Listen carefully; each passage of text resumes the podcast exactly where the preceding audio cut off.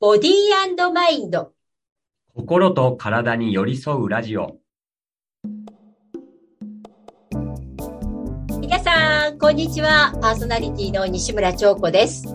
皆さん、こんにちは。パーソナリティの塚田智樹です。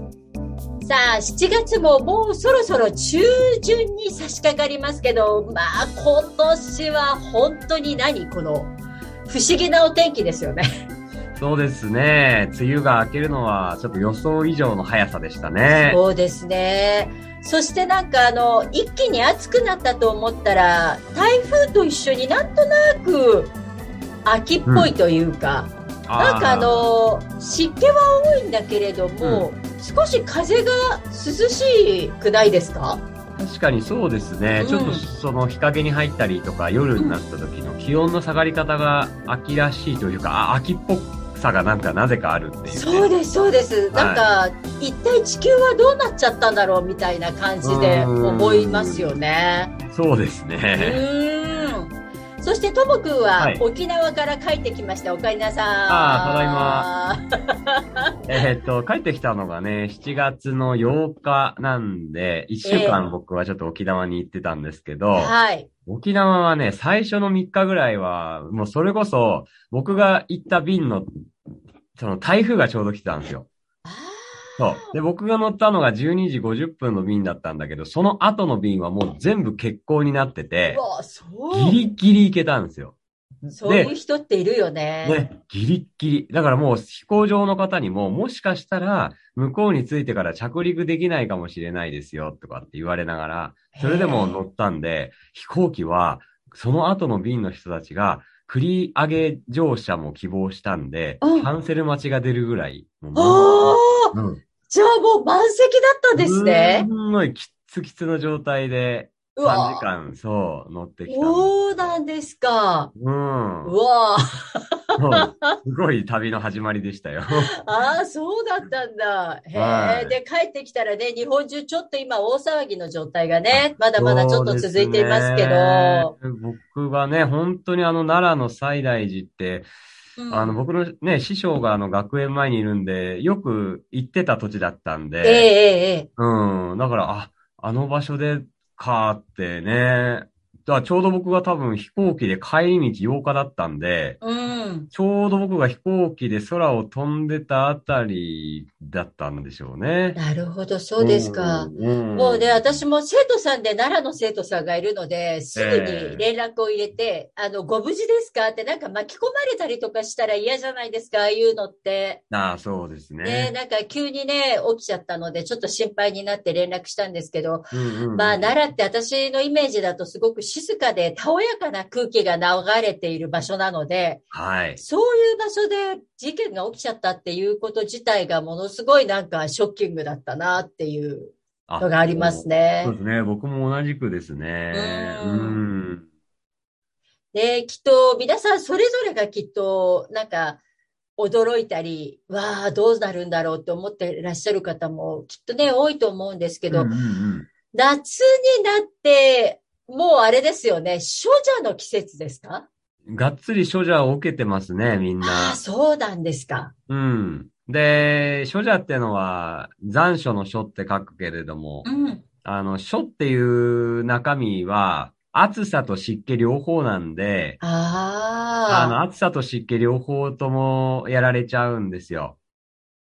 だから、はい。まあ、暑さの極みはね、脱水とか熱中症、熱射病でしょうけど、その前段階のし処者のあダメージっていうのもあるので、それを皆さんは気をつけてほしいなと思ってて、ああ、うん。処者のダメージはどんなところに来るんでしたっけ？えっとね、まずそのさっきの熱か湿かなんだけど、熱邪が体を襲った時はな何が起こるかから話すと、うんまずね、やっぱり上の方が熱によって侵されるので、えっとね、一つやっぱり、喉の渇きが出たり、喉に炎症が起きたり、ああ、うんあとはのぼせたような感じなんで、頭痛が出たりね、めまいが出たりとか、そういう不調出る人は比較的多いです。うんなでるほど。はい、はい。で、あとは、やっぱり、精神的に興奮気味になれるんですよ。熱じゃって、どうしても活動的なエネルギーなんで。で、ちょっと興奮気味になるんで、ちょっと判断を誤ってしまうとかね。うんそうなんだ。はい、はい。い怒りの方向先に行ってしまうとか、あそういうちょっと高ぶった時の失敗っていうのしやすいから、あ。なんかテンシション上がって上げ上げみたいなのは夏いいんだけど、ちょっと一方で大事な商談とか大事な交渉事みたいなのあるとき、そういうときはちょっと誤った判断しやすくなるので、あの、ご注意をっていうところですね。なるほど。まさかそれが熱茶の仕業だなんて誰も思ってないかもしれないですけど。思ってないですよね。で、もしかしたら熱茶の仕業かもしれないってことですね。そうなんですよ。で、熱邪を強くさせる食べ物とか行動があるので、それもちょっと気をつけてほしくて、はい。と、ニンニクとか辛いものとか、お酒とか、うんそういうのは全部熱邪をつ強くさせるので、あの、暑い時こそ辛いものだよね、なんて言って、あの、激辛麻婆豆腐とかね、食べて、しかもそれで、いやー、激辛麻婆豆腐には、やっぱ冷たいビールだよね、なんてやっちゃうと、その午後の商談大失敗みたいなね。ああ、そうですか。あまあ、ビール飲んだ後商談しねえか。でも、あの、冷たいお酒は実は喉にもあんまり良くなくて、ああ、そうなんだ。うん、あの、喉が十分温まった後に、冷たいビールとかっていうのを私たちは結構禁止されてますね。ああ。うん、絶対喉、声帯がキャーって閉まっちゃうから飲まないでくださいみたいなね。よ。く師匠に言われてたのを思い出しました、今。なるほどね。えー、そして、湿茶あはあ、、そう、執事が勝った時は、まあ、これは、ね、あの、前、梅雨の時にも話しましたけど、やっぱり体が水浸しになるんで、むくみが出る、体がだるくなる、頭が重くなる、こういった不調がやっぱ出やすくなります。ですいません、僕もね、そしてあの実は沖縄で処女にやられててですよね。いや、沖縄とか宮古島は、すごいんですよ、湿気が。半端じゃない湿気で、すぐかびるらしいですよ、もう、建物の中。あー、そう。そう。だからやっぱ泊まったホテルもね、やっぱ除湿機がついてましたしね。そうお。でもね、私昨日、台湾の生徒さんに言われたんですよ。先生、最近、日本の方がうん。湿度が高いですって。ええそうなんだ。なんか言われ、あそうタイとか、うん、台湾とかってものすごい湿度の高いイメージ私あったんだけあどあ、りますね。台湾の生徒さんに先生、今年は日本の方が湿度が高いですって言われましたあ、でも確かにね、僕、沖縄から帰ってきて、やっぱ感じたんだけど、あの、こっちの東京の方とかの、こう、処者の方が、なんかね、質が悪いです。なんかねっとりしてて。なんかね、居心地悪い湿者なんですよね。あ、そうなの？宮古島とかは、あの、沖縄とかは、暑いし、確かに、処者すごいんだけど、なんかね、心地よく汗かいけかせてくれるんで、汗はすごい出るけど、処者はたまらないんですよ、逆に。汗がすっきり出てくれるんで。ああ、なるほど。そう。だけど、エアコンとかはどうなんですか向あこうは？エアコンとか結構普通にガンガンかかってますよ。あじゃあ、何が、何が違うんだろうその、ねっとり感の、その、湿者と。多分だけど、うん。あの、コンクリートの反射で、なんかその人体にかかってくる時のその処者の種類が違うのかなっていうあ気がしますね。あ、なるほど。それは結構あるかもね。ね知れないですね。うん。そうですか。うん、もうなんか極力日の出ている間は外に出たくないっていう感じがしますもんね、最近ね。しますねう。ねえ。ちょっと歩いただけでも結構体力持ってかれるじゃないですか。あーそうなんですよ。で、処者でやっぱ一番気をつけたいことは体力の消耗で、えっ、と、皆さん、普段何にもしないだけで、こういった処者の時期っていうのは体力を奪われているので、えー、だいたい3割ぐらいはいつもよりパフォーマンスがまあ落ちているぐらいで過ごすといいと思います。体力がつ最初の時点でもう3割減の状態。だから、この時期にめちゃくちゃ忙しくなっちゃったり、残業をしていつも以上に体力使う人っていうのは、いつもよりさらに疲れが溜まってるっていうふうに最初からもう判断して、その後休息はいつもよりも多めに取るっていうのが、んこの後、えーね、いわゆるもう夏バテになっちゃってる人もいるかもしれないですけど、熱中症の予防にもなるし、体力が落ちたことでの免疫力低下、そこからの風邪だったり感染症っていうのの予防にもなるし、で、あとは次の季節、実際秋が来た時に、あの、胃腸が、あのー元気になりにくくなるんで、せっかくの食欲の秋を楽しめなくなってしまいますので、元気な人も不調が起きてる人もみんな気をつけた方がいいので、ぜひそれは、あの、心に置いといてくださいね。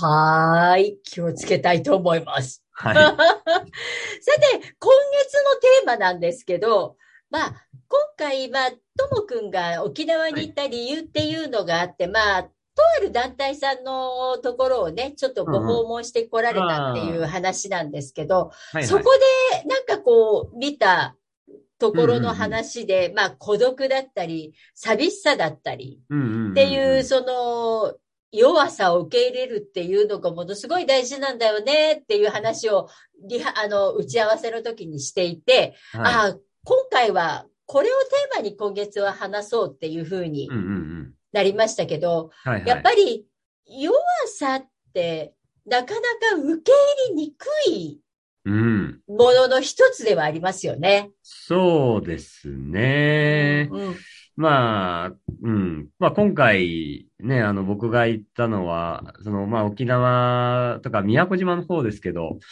ね、あの薬物で依存してしまった方たちがどういうふうにこう構成していくかっていうところを支援してるあのところなんですけれども、うん。うん。まあやっぱりそこで実際にね、あの、10年前まで、あの、何度も、あの、あの入ったり出たりっていうのを繰り返してしまってるような方とか、うん、まあ、あの、いろんなね、あの、依存症の方、アルコールの方もいましたしね、そういうふうに、まあ、依存になってしまうっていう方に共通するものっていうのがあって、うん。まあ、それが、まあ、やっぱり、あれですね、あの、孤独を、最終的にはやっぱり何かの孤独から逃げるとか、うん。そういったまあ自分の弱さから逃げてしまうとか、うん。そういったことで、あの、依存に方に行くっていうケースっていうのは少なくないっていうことなんですよね。うん。だから、実は特別、その人間的に弱いからとか、あの、特別、う誰かがその自業自得だからとか、そういうことではなくて、本当にその誰もが、あの、陥る危険のある世界だっていう。だから甘いものに依存してしまうとか、えー、誰かに、まあ彼とかね、あの、そういう依存気質のある人って誰でもいるじゃないですか。うん。うん。だから、ほとんどね、心理としては同じだと思ったんです、僕。うん。うん。甘いものに依存してしまうのって、あの、まあ、これ僕も臨床でよく問診で聞くことですけど、甘いものに依存するのってね、結構やっぱりね、日々のストレスとか、日々のその人間関係から解放されたくて、甘いものを食べて一時的になんていうかこのストレスが発散された気になったり、こう満たされた気になるんですよね。あれってまあ脳内のドーパミンがこう、ジャブジャブ出るから、その、うん。達成感を一時的に与えてくれるんで、あの、それでそういう気になるんですけど、あの、やっぱりそれと似たような話で、まあ、たまたまその中の選択肢に、まあ、あの、大量のお酒があったのか、大量、まあ、薬があったのかっていう違いで、本当に誰もが落ちる危険のある世界だっていうことをすごく僕は今回学んだんですね。うんうん。で、そしてその後、あの、実際に、あの、いわゆるクリーンっていう言い方をするんですけど、その薬を断つことができている時期を。うんうんその時に、やっぱり一番大事なのって、絶対に俺はやめられるって強がることではないんです。うんうん。だからダメ絶対って力みがある以上は、やっぱりやめるのって難しいみたいで、うんそうじゃなくて、あ、自分はまたいつこういうことをしてしまうかもしれないっていう自分の弱さを受け入れて、でも今日一日をクリーンで過ごそうっていう覚悟を決めていく。そういうその弱さを受け入れていく過程がものすごい大事らしいんですね。うん。うん。で、それを、あの、今日も一日クリーンができた。明日も一日クリーンができた。そして、そのミーティングが、あの、毎日やられるんですけど、その365日ミーティングで、今日自分はこんなことを考えた。こういうところに、あの、迷ったとか、あとはだ相手の体験談とかを聞くことで、あの、絶対に抜けられないような厳しいものらしいんですね。あの、なんだけど、それをまあ一日一日クリーンを続けるっていうのをとにかく積んでいくっていう、そういうことらしいんですよ。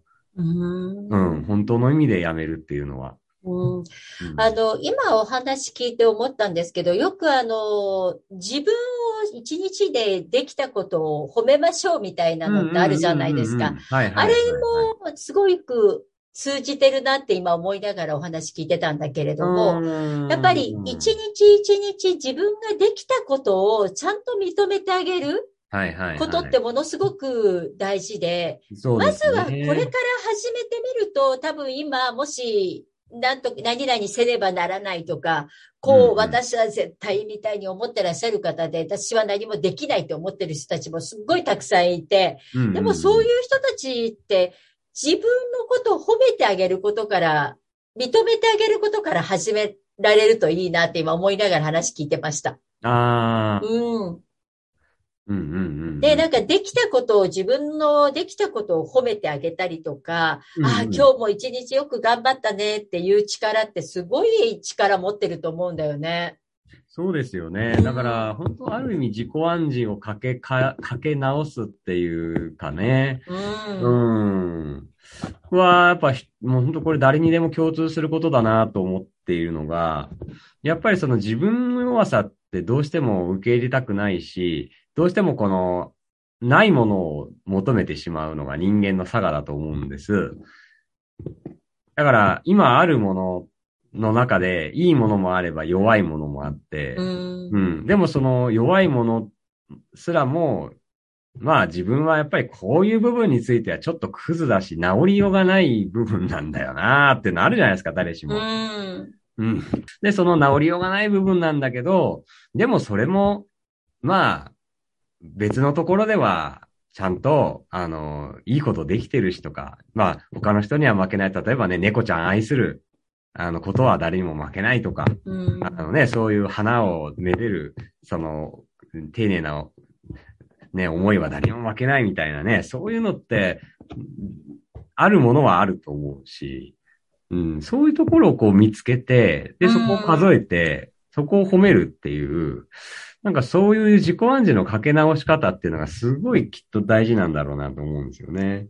ああ、そうね。なんか今いいワードが出ましたね。自己暗示をかけ直すってものすごいやっぱり孤独だったり寂しさだったり感じてる方たちにもものすごくいい自分を変化させるいい鍵になりそうな感じですよね。うん、はいはいはい。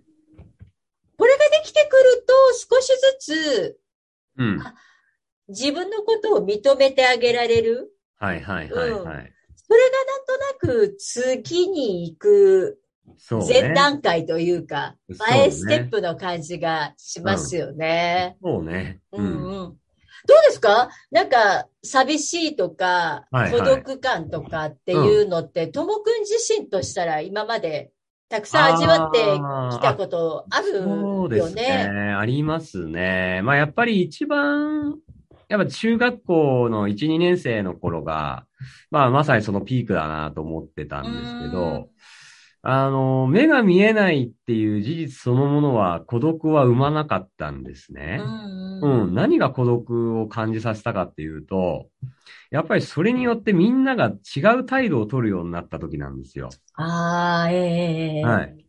今までは、まあ普通にね、あの、クラスメート31人の中の塚田智樹だったのが、クラスメートとは別のカテゴリーの目の見えない児童がここに一人いるっていうカテゴリーになったんですよ。ああ。はい。で、びっくりするぐらいそれが、あの、同じクラスだったのに、あの、急にやっぱ態度がよそよそしくなったお友達が何人もいたんですね。ええうん。で、その時に、まあ、相手はどう接したらいいかわからないっていうところでそうなったのは、まあもちろんあるんだけど、うんでもやっぱり僕はそれがすごく辛かったんですね。うんうんうん。あれ、全然いいんだよ。僕、塚田智樹のまんまだよって言いたかったけど、うんそれが言えないしね。まだ子供だから。あーその漠然としたモヤモヤ感ってものすごい嫌よね。そう。そうなの。で言葉にならないもんね、そういう思いってね。そうなんですよ。しかも、表だって別にそれがあることで、僕に僕はその迫迫害っていうか、その、ねあ表だってそのじ、クラスメートがね、差別に走るとか、いじめるとか、そういうことをするわけでもないから、その、表だってヘルプをするほどの問題でもないし、うん。うん。で、でもやっぱりね、不思議なのがね、やっぱりそういう違和感が出始めると、僕も僕らしく振る舞えなくなるんですよ。ああ、すっごいよくわかる、それ。うん。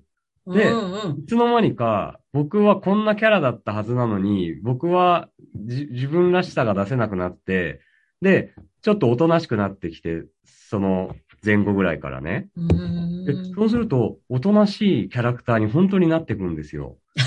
周りに作ものってあるわよね。そうなの。そう、あの、周りの見え方がその人を作っていくみたいなのってあるから、これって、その人だけの責任ではなくて、うん結構周りの、周りがその人を作り上げてしまうことって結構あると思うんですよ。ね。いや、本当それはある。僕ね、うんだからあの時悟ったのは、うん自分は、あの、まあ、これは、あれですよ。本来の自分とは別で、うんいわゆる社会的な立場に触れる自分ね。学校なり社会なり仕事でもの自分は周りが作るものなんだって悟ったああ、いや、でもね、本当にそうだと思う。の。うん。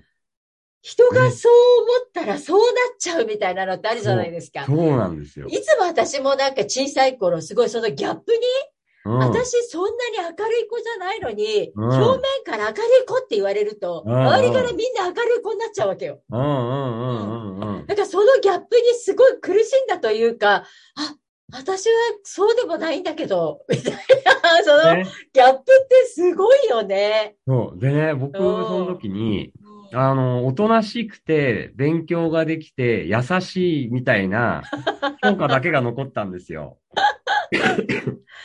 なぜあか。あ、そうですか。やんちゃな、本来はやんちゃなあ男の子本来だは結構そう、本来は体もでっかいし、あのー結構口も、あの、声もでかかったんで、結構その小学校の、で、低学年とかの頃は、の、のことをよく知ってる友達は、なんか結構やんちゃなこともしてたよね、みたいなことを言ってたんだけど、もうね、その見えなくなり始めてからは、もうみんなも、いや、ほんと塚田くんって優しいよね、な。そうするとなんか僕も優しい子になっていかなきゃいけない気がしてきてね。ら。あーそう。そうね。だからこう、うん評判とか噂がその人を作り上げていくっていうのって、もある意味怖いものだったりするから、うこれ聞いてらっしゃる方たちも、もしかしたら皆さんの見えているその人が本来のその人の姿ではないかもしれない。そうん。だから、できればそういう偏見だったり、こう、思い込みだったりでその人を決めてほしくないよう。そうねな。んですよ。本当のその人の素直な部分ってみんなそれぞれあって、そう、実はそこの方がめっちゃ面白かったりするってあると思うんうん、そうね。ですよ。そう。わあ、でもなんかあのーあっという間に30分過ぎてしまいそうなんですけど。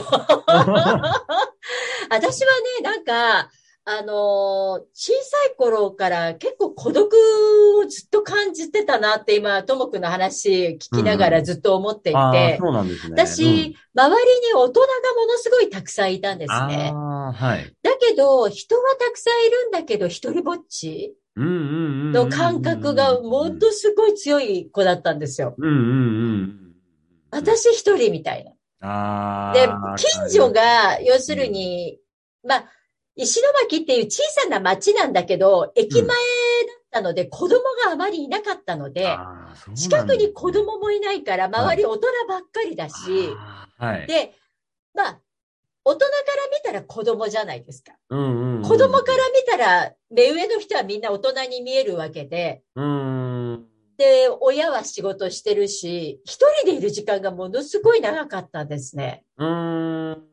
で、いつもなんか一人ぼっちのイメージが、うんすごい強いまま大人になった感じがしますね。うん今お話聞きながら、あ、そういえば私はずっと小さい頃、ずっと孤独を感じてたなと思いながら今、うん話を聞いてたんですけど、なるほどな。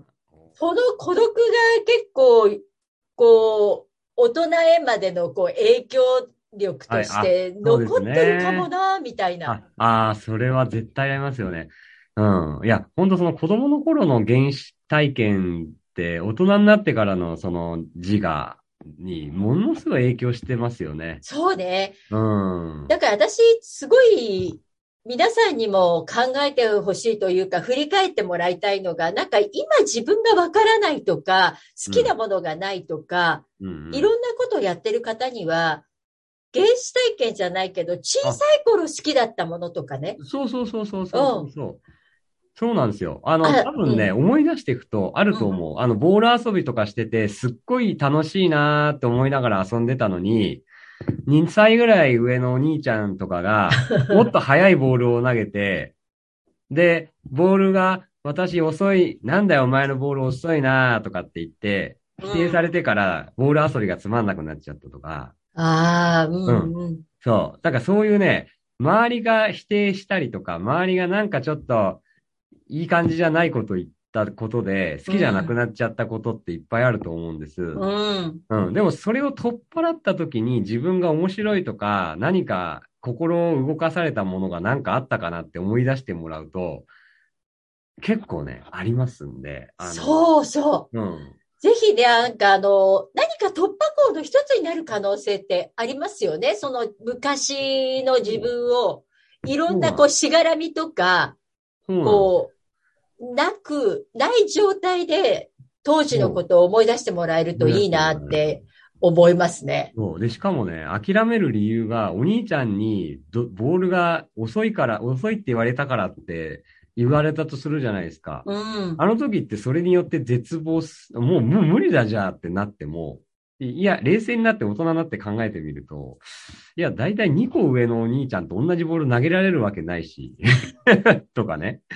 あの、そういう冷静な判断がれね。冷静に振り返ってみると、自分が否定されて諦めたこと、でも本当は好きだったことって、本当に諦める理由になってたのかって、よくよく考えてみると、うん案外ね、あれ、諦める必要なかったかもっていうことってあったりすると思うんですよね。うんうん。それもぜひ思い出してみてほしいですね。本当ですね。うんまた次回ね、そのあたりのことも含めて、またお話進めていこうかなと思っていますので、また次回もね、はいはいぜひ聞いてください。